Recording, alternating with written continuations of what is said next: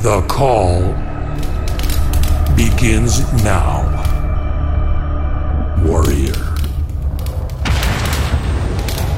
As warriors, we are brave, keeping watch on the shore.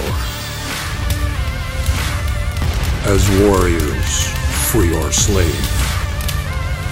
we fight the war to the grave. We find strength at the core, and we never cave. Warrior. Hey church, great to see you this morning. Uh, we're in the middle of a series, so if you're new, uh, don't kind of get freaked out. I'll give it a little synopsis, and that'll help the new people get up to speed, and those of you that don't remember anything to get up to speed as well. So if that's helpful, uh, we're, we're looking at a series called The Armour of God, called Warrior. It's taken from the book of Ephesians in the Bible, which was a letter written to the church in a city called Ephesus, and the church was having some trouble. In other words, the Gentile people and the Jewish people decided to worship together, and they weren't getting along. You know, it sounds like a typical family, right? They just weren't, they were doing it all that well. And Paul writes to them about love. And he talks to them about what it takes to get along with each other. And then at the end of that book, he does this thing, and I, I think it's a metaphor. Now, if you're an English teacher, you can correct me, but he uses this thing called the armor of God. And really what the armor of God is, is being clothed from head to foot in God's love. That's what the armor is. Every piece of the armor represents another aspect of God's love in our life. So he talks about love, and then he has this like very strange juxt- juxtaposition of this love, but dressed as a warrior. Because I guess when you really think about it, sometimes you got to really be tough to stand for love. Sometimes in the face of the challenges that come to us and the people we meet and the difficult circumstances, it just takes a tremendous sense of inner strength that really only comes from the Lord himself. So it's into this story that we drop into Ephesians chapter six and verse ten. And he says, finally, because that's what I just talked about, be strong in the Lord and in his mighty power. Okay, you've got this. What is the mighty power of God? One word, it's love, right? That's what it is. Every time you read about be clothed in the mighty power of God, it's the power of God to love. It's God's power loving through you. It's not your human love, because like, like there's just some people I do not want to love. Okay? We're here, right? Uh, but that's not what this is about. This is not me being able to love people. It's Christ being able to love people through me. Okay? That's his mighty power. So he says, put on the what? Full armor of God, right? So be completely clothed in love. The full armor, not a part of it, not a piece of it, so that you can take your stand against the devil's schemes. We talked about schemes as the devil using the wounded parts of our personality. That's those buttons that people can push. The devil uses those to get to you, to make you upset, to make you angry, to make you disappointed, to make you frustrated, to make you lose your temper. That's my go-to one, is my temper. That if you can push my button, then I get, argh. So that's the one I'm working on. God's working on. He's still working on me to make me what I ought to be. Well, he's working on you too, right? Okay, for our struggle is not against flesh and blood. It's really not against people. But it's what's going on. It's against the rulers, the authorities, powers of this dark world, spiritual forces of evil in the heavenly realms who are trying to crush love. That's what Satan tried to do on the cross. He tried to crush love. Okay, everything he could do was to crush God and crush God's love at the cross. Therefore, put on the what? Full armor, all of it, okay? So when the day of evil comes, okay, when, when it happens for you and you meet that difficult person, you get that difficult trial, you may be able to stand your ground, and after you've done everything to stand, and the words we're going to add are in love. Okay, that's what we're doing, okay? This is not aggression. This is standing firm in love, okay? So stand firm then. Okay, and here's the armor, the belt of truth. We said truth is Jesus. I am the way, the truth, and the life. Truth is not a series of constructs, what I believe about this doctrine or that doctrine. Truth here is Jesus, being clothed with Jesus. Around your waist, the breastplate of righteousness. That covers your heart. That means when God looks at you, he doesn't see you. He sees Jesus. And I, for one, am very happy about that, because some days you shouldn't look at me, okay? It's just not good to look at me. And I thank God that God's love for me is not dependent on my behavior. God loves me because of Jesus, not because of me. And that's what righteousness means. My feet wearing shoes of peace. And in addition to this, take up the shield of faith. Extinguish all the flaming arrows of the evil one. We said to you that those flaming arrows are those great big trials, and they come for one reason only, to make you doubt God's love in your life. To make you ask those questions. Does God really love me? That's what it's about. Now today, we're down to a couple more pieces. Take the helmet of salvation and the sword of the Spirit, which is the Word of God. So we're going to look at the helmet of salvation, and we're going to look at the sword of the Spirit, the Word of God. When we talk about the helmet, that has to do with my mind. I need to have my head covered. I need to have my brain covered. If I go into battle and my head is not covered, my brain is not covered, then I've got a problem. And in this, he calls that salvation. So what I'd like to do is get us all on the same page about that word salvation. What does it really mean to be saved? And that's a word that we really should all get on the same page and define. So let me give you the problem, first of all. The problem from the biblical perspective is called the word, it's called the word sin. Okay, and, and most of us go, oh, you don't like the word sin. So what we've done is we've taken this definition, and sin is simply the right to myself. It's simply, I want to do my own thing.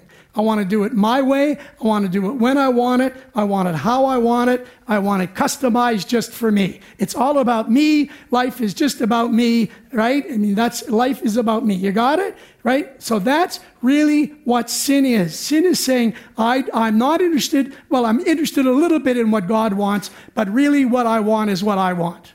And that's exactly what happened in the Garden of Eden. Okay, so Adam was given this opportunity to, to just obey God. There's nothing wrong with the apple. There it was. It was a nice fruit. Nothing wrong with it. But God said, just don't touch that.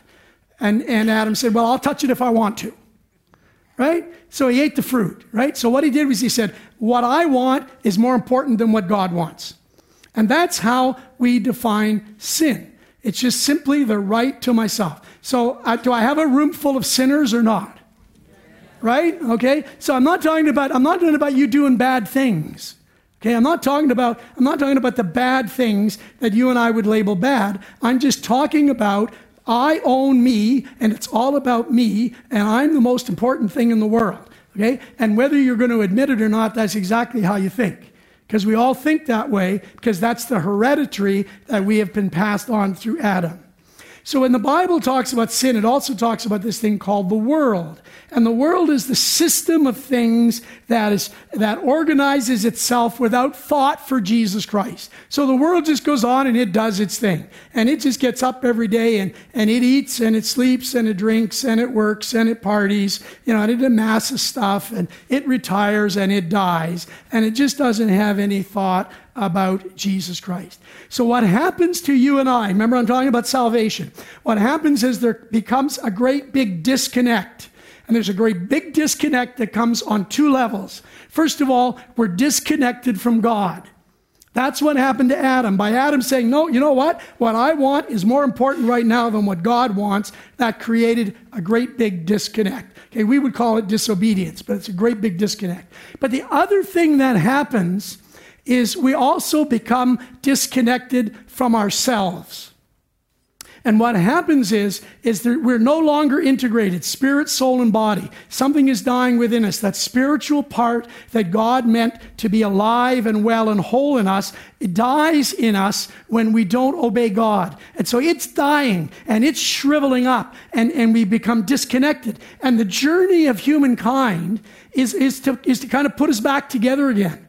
That's why many of you resonate with uh, with writings like, like Eckhart Tolle, and you you re- rec- uh, resonate with these famous men, you know, like, like Buddha and the Dalai Lama, because they say these amazing phrases that resonate in your heart, and you say, yeah, that's what that's what's wrong. I'm feeling disconnected. I'm, I'm not whole. I'm trying to integrate myself. And and we can't do that. And here's the problem with that. You can't do that unless something spiritual happens to you. You will never find your relationship with God or your relationship with yourself, that integrated self. You will never find a whole integrated self unless you deal with the issue of God first. So you need to settle the issue between you and God. When you settle the issue between you and God, then you can begin to settle those internal disconnects in you that I think one way and behave another way. And you can begin to help those disconnects. So God has a solution. And listen, this is this was revolutionary, revolutionary for my thinking, and I hope it'll be for you. You see, the amazing thing is that even though humankind is responsible for this disconnect, this sin, even though we're responsible for it, God assumes responsibility for it. And he says, look, you can't do anything about that. The only way this is going to happen is if I do something about that. And what God did, he created this thing called the cross. Amen. And the cross is God's heart broken for that disconnect. That's what the cross is. You, when you look at the cross, it's, it's God in human form, in Jesus Christ, Emmanuel, God with us. And there he is as Jesus Christ, and his heart is broken. So he is crushed by this system called the world that has no interest in the things of God. And it crucifies God himself in human form.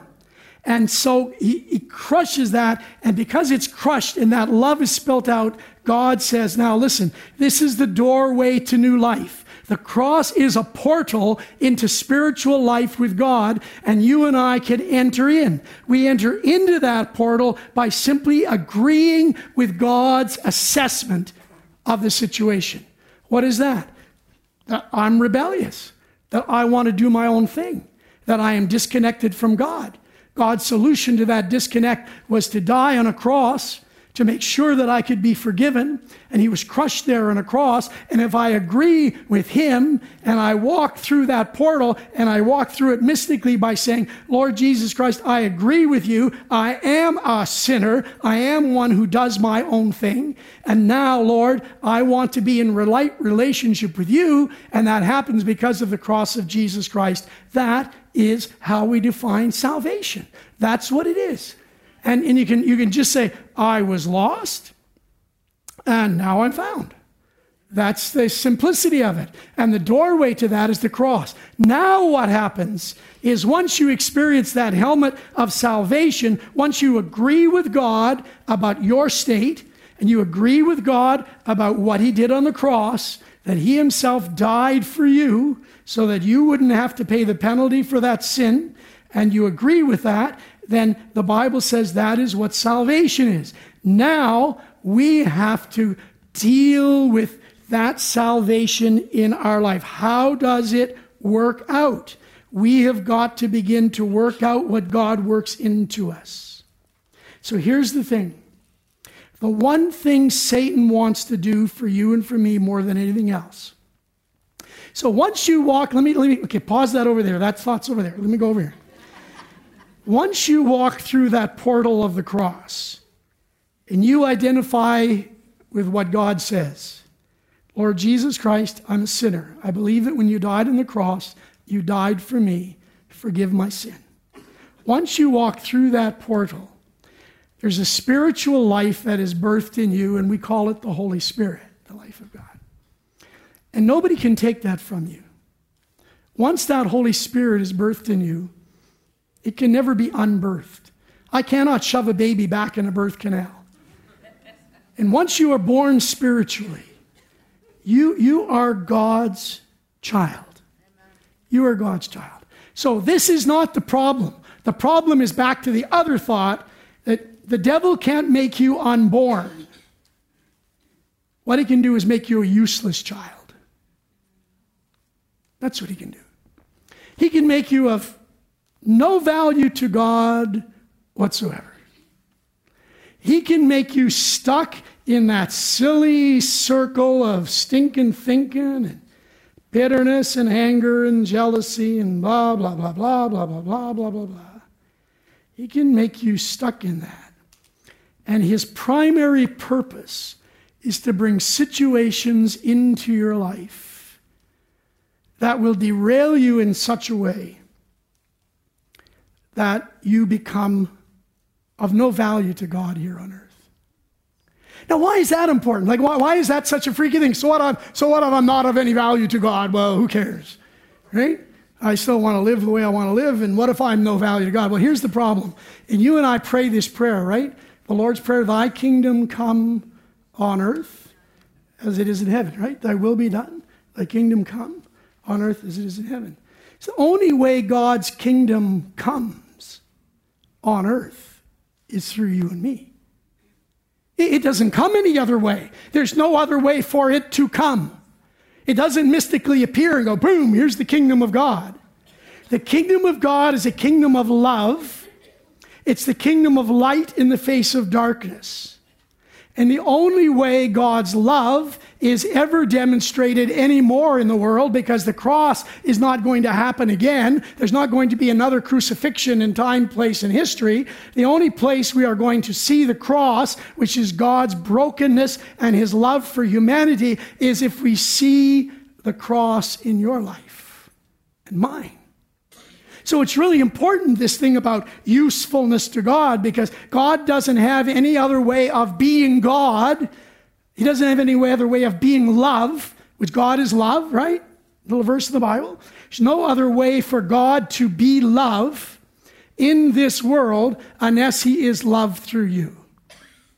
And that's why the critical moment when you and I, you know, respond out of that That selfish nature of ours, you know, when we respond in ways that are not healthy, it's why it does such great damage, because it's not a reflection of the kingdom of God.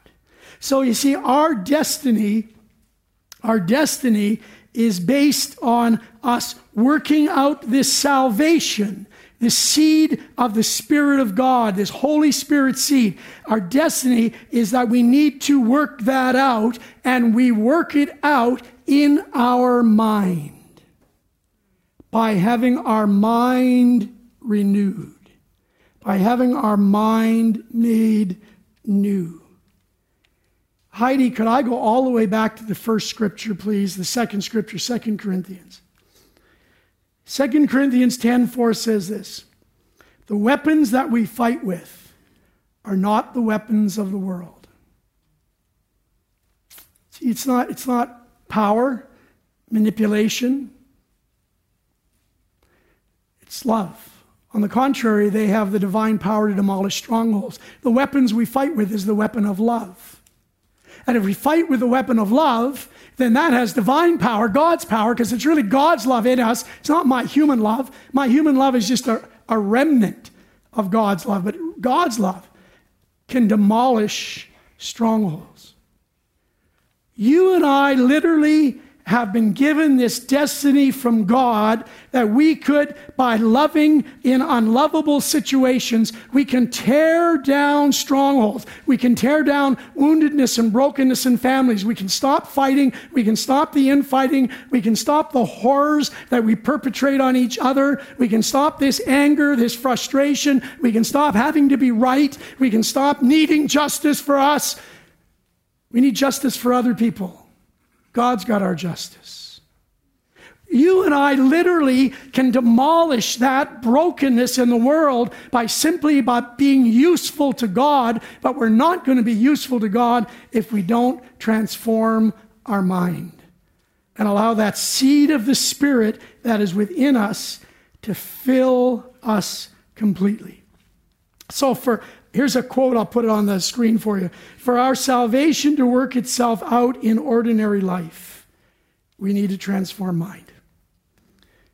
Right? Otherwise, I'm, I'm still going to be doing, okay, I, I don't want to spend on that all day, or we'll be here past lunch. So how do we do that? Well, uh, it's too bad the people on radio can't see this, eh? Oh, radio people, you really need to get your seat in the chair. Oh, man. That is, just to let you know, that is a ceremonial sword. It is an awesome sword. It weighs a ton, too. Thanks, Dave. Dave brought it in for me. It's a ceremonial sword. And, and the Word of God says, put on the helmet of salvation and take the sword of the Spirit. And the verse is capital S, which means the Spirit of God, the Holy Spirit, the Spirit. And he says, the sword of the Spirit is the Word of God. Now, let me just, uh, let me see if I can do this the way they, can I stand like that? There we go. How's that look? Is that okay? Hear that? For all of my Christian life, I've been taught that this sword was an offensive weapon. And when we got to this point of the armor of God, we were to take up the sword of the Spirit, which is the Word of God, and go out and just pound people over the head with it. No, what you need is the Word of God. Here, and I don't want to frighten you. Here, who can I frighten? I just, I just take this sword and just plunge it into you. This is the Word of God. You know what you need? You need the Word of God. The problem is you need the Word of God. That's your problem. If you only had the Word of God, life would be better. If you obey the Word of God, society would be better. Can I tell you something from the bottom of my heart? People who uh, don't love Jesus couldn't give a damn about the Word of God. They don't care it's the Word of God. That would mean anything to them. Now, why would you go to say to somebody, here, here's the Word of God. You need to believe the Word of God. Why should I believe that book?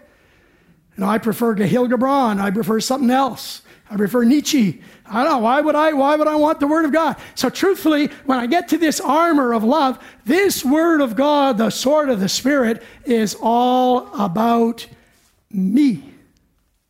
It's all about what God wants to do with me. Let me just show it to you, okay? Hebrews four and twelve. For the Word of God, the sword of the Spirit, is alive and active, sharper than any double-edged sword.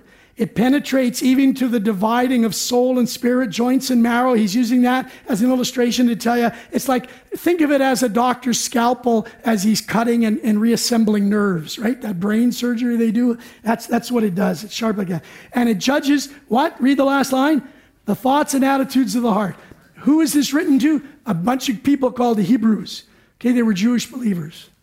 It was written to them. It wasn't written to the world around them. It wasn't written to anybody else. It was written for them, that they needed to understand the sword of the Spirit. And you see, when we look at the Word of God, it comes in two forms. One of it is the living Word, which is Jesus.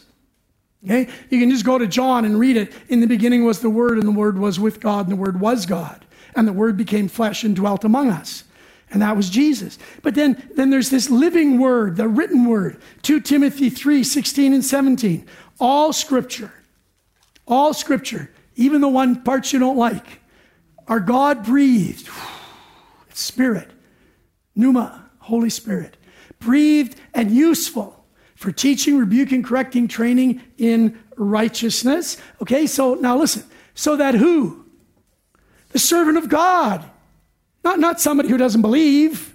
The servant of God may be thoroughly equipped for every good work. Now, I want you to think about that for now. Put, put your toque on, okay? Your thinking toque. We're in Northern Ontario. We wear thinking toques. Based on what we're talking about, what would be your best guess that every good work would be?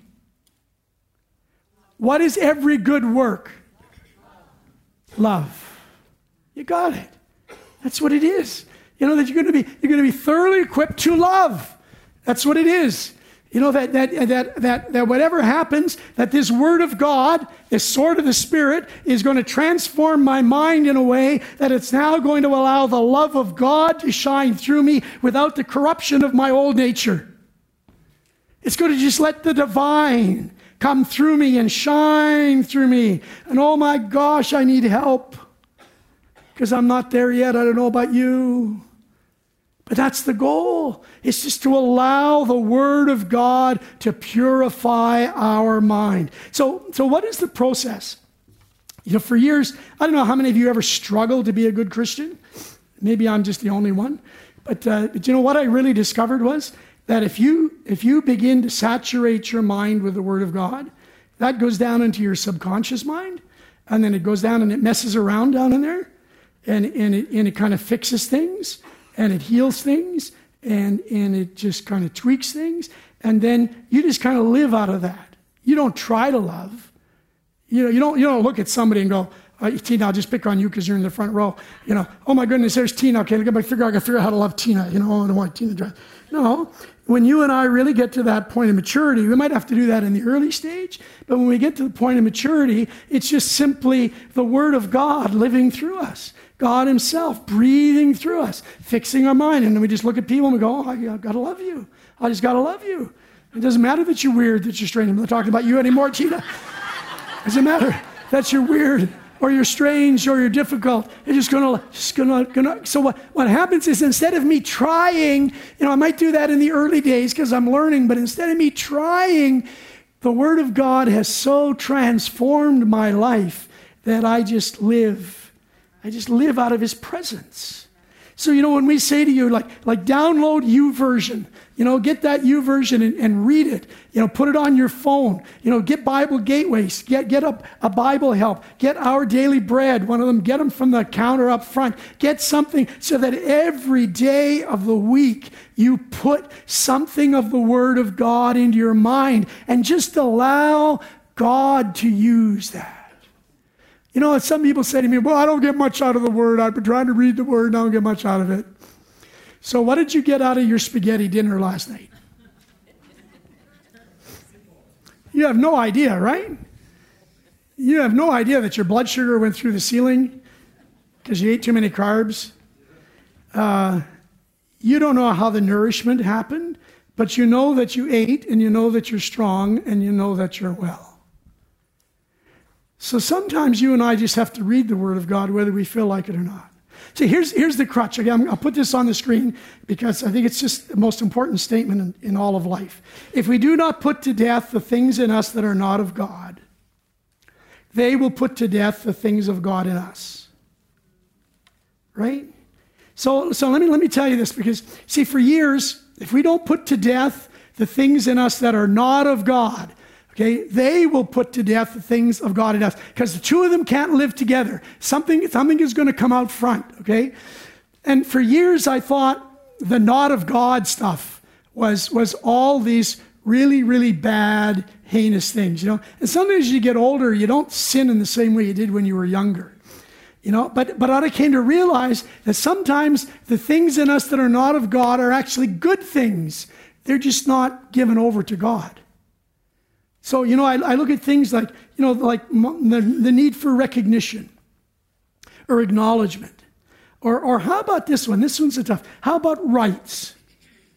This is a really big thing in our society today. Do you know the Christian has no rights except not to have any rights? Because God is, is, is what your right is. You don't go up and say, I demand this. This is my right. No, a Christian is always broken bread. And, and if you disagree with me, look at the cross. What rights did he have? I mean, he was he was crucified unjustly. He had a fake trial, a mock trial. I mean, there, there were there were no rights here. Jesus didn't hang on a cross and say, I demand my rights to a fair trial. So sometimes, you know, this whole idea of rights is a problem for us. Because more times than not, my right to be right is rooted in my right to be myself. My right to be right is rooted in me. I need to be right. Jesus had no need to be right. He gave his rights to his Father, who judges all things fairly. He had no need to be right. He just said, okay, Lord, here it is. What, what about our sense of justice? You know what the Bible teaches is you, you and I have no justice as believers, but we are to demand justice for others. But we go out and we fight for our own justice. So once again, I'm back on that, that, that shaky ground of it's all about me. I want justice for me. You know, I, I grew up in a household of kids, you know that? And everybody says, it's not fair. It's my favorite line. Who said life was fair? Where did, where did you buy into that Kool-Aid? What Kool-Aid did you drink that life was going to be fair? It doesn't matter if you're a Christian if life is not fair. It's irrelevant, because it's not about you or me having life treating us fairly. It's about us going out and being like Jesus was, Jesus was being made broken bread for others, a sacrament for others. It's up to us to see that others receive justice, that others receive fairness. That's what our role as Christians are, not to defend my rights, but to defend the rights of others. You know, there's an old verse of scripture in the little prophet Micah, and I don't have this one. Micah six and eight says, what, what, what is required of you? And he says three things: act justly, love mercy, and walk humbly. Amen. That's what he says. There it is. And so sometimes what has to be put to death in us are, are the good things. So you see the natural in us, the natural things, you know, like our body, our sex, nice things, beauty, music, art, creativity. The natural is not sinful, but the problem is it's not spiritual. It just is. It's what God built into the world. But when the natural is sacrificed through obedience, it becomes transformed. So when we give even the good things to God, when we give those things in our life that we think are wonderful, what happens when we give our body to God? Because the Bible says your body is to be offered as a living sacrifice. What happens when we give our sexuality to God? We don't try to live by a bunch of rules and regulations. We just give it to God. Here, God. Here, I, I give it to you. I have a right to it, but I give it to you. And what happens when we talk about, about beauty or our love for nature? Or here's a really big one. Okay, I'll get in trouble for this one. I'll get letters. Well, I get emails nowadays, right? Uh, how about our retirement? How about our retirement? Nothing wrong with retirement, but have we given it to God? Is it His? Um, John... One John, one, John was the guy that wrote the Gospel of John, but then he also wrote these things to churches called epistles. And, and John is kind of like, you ever have a friend who tells you like it is, you hate him and you love him at the same time? You ever have a friend like that? This is John. Look what he writes in First John two and four. He says, whoever says, I know him, but does not keep his commandments is a liar. Truth is not in him. Okay. It's pretty sharp, eh? So what is his commandments? Two of them, right? Love God, love others, right? Got it? So I know Jesus, but I don't necessarily love others. So you're a liar, and the truth, that means Jesus. Real Jesus is not in him. Ooh, it's a little hard. And then he says in the next verse, but whoever keeps his word, in him truly the love of God is perfected. So, so when I keep God's word, what happens is God's love is now being perfected through me so that I can love the unlovable and love the difficult. And by this, we may know that we are in him. Why? Whosoever says he abides in him ought to walk in the same way in which he walked. So he walked in love. He walked in sacrifice. His body was broken as a sacrament for you and me. And he says, you too need to have your body broken as a sacrament. By our body, he means our entire life as a sacrament. See, this is, huh, this is revolutionary. Because this takes us out of the, the level of, of, of focusing always on ourselves and, and what it's what it's doing to me and what's happening to me and what's important to me and what I need and what I want and what I require and what I demand. And it says, all of that, as good as any one of those things may be, must be sacrificed to God. And if God gives them back, then good. If he doesn't, then good. This is not easy Christianity. This is not something that you wake up and say, okay, I want to do this. So before you decide that you may want to put on the helmet of salvation, if that's something you haven't done, you might want to also think about the fact that once you put it on, you're going to have to go at war, and you're going to probably go at war with yourself. Probably what's going to happen. Okay, I'll try to sum it up in, in one big long phrase. Okay, it, it, put it up here for you. When we put on the helmet of salvation, that means we have an ex- experiential encounter with Jesus at the cross. There you love me, Lord. And we constantly expose the word of God to our minds. Then his love becomes our love. And we can stand firm in his love. In the natural elements of daily life. I just go about my daily living. I'm not trying to be holy or perfect. I just live. But then his kingdom has come on earth. And you know, I look around and, God, I got to stop talking. I look around and I just see the brokenness. And you and I have a message for the world around us that could change the world around us, but it's got to change us first. I got to let the sword do its work on me. I've got to be brave enough to look in the mirror, to look in the Word of God, to allow that Word of God to really cut out of me everything that myself has managed to wrap itself around, so that all that lives in me is a desire to do what God wants, whether that's in life or in death, in health or in sickness, in wealth or in poverty. I will just be God's so that I can fulfill his destiny on earth. Let's pray. Lord God, come. Come as a spirit of love, Lord. Lord, somehow let us look at the cross and may it break our heart. That's what self did, Lord. It nailed you there. That's what the desire for power and recognition. Lord, it nailed you to a cross. God of very God. That's what you did for us, Lord. And you hung there, and you could have destroyed the people around you. You could have called ten thousand angels and literally wiped humanity off the face of the earth. But you said, no, I love you. Father, give us a glimpse of that love, and in giving a glimpse of that love, may you radically transform our lives. In your name we pray, amen. I'd love you to join me in this beautiful sacrament.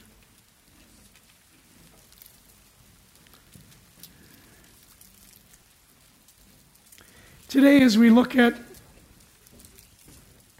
the broken body and blood of our Lord,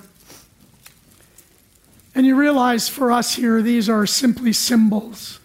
This is not the Lord's body or not the Lord's blood. For us, it's just a symbol. And, and when we think about brokenness, think about what the Lord did. That on the night that he was betrayed, he took bread and he broke it and he gave thanks. He said, this is my body broken for you. Now, you know, you could say, yes, his body, physical body was broken, but, but really what he was talking about was his entire self, his entire being. He's talking about his mind, his will, his emotions. So this is all surrendered to God for you. And then really what he's saying is, now you go do the same. You go surrender your will, your emotions, surrender your body, surrender it to me. That just as I was broken for the world, you may be broken for those around you. Would you eat, please? Afterwards, he took the cup. This is grape juice. He said, here's a new deal I'm making. He said, I will not leave you comfortless, but I will send the Holy Spirit. Thank God for the Holy Spirit. Because I'm never going to love Tina the way I'm supposed to love Tina without Jesus. Well, I love you. Amen. Right? Without Jesus. I can't do it. I can't do it, man. It's too hard. There's some really, really difficult people in my life, and it's really, really hard. I can't do it without, I can't do it without this. It's not going to happen without this, okay? And then he said, do this till I come again. And that's the ult- ultimate hope, eh? Let's drink together. Warrior. As warriors, we are brave, keeping watch on the shore. As warriors, free or slave, we fight the war. To the grave. We find strength at the core, and we never cave. Warrior.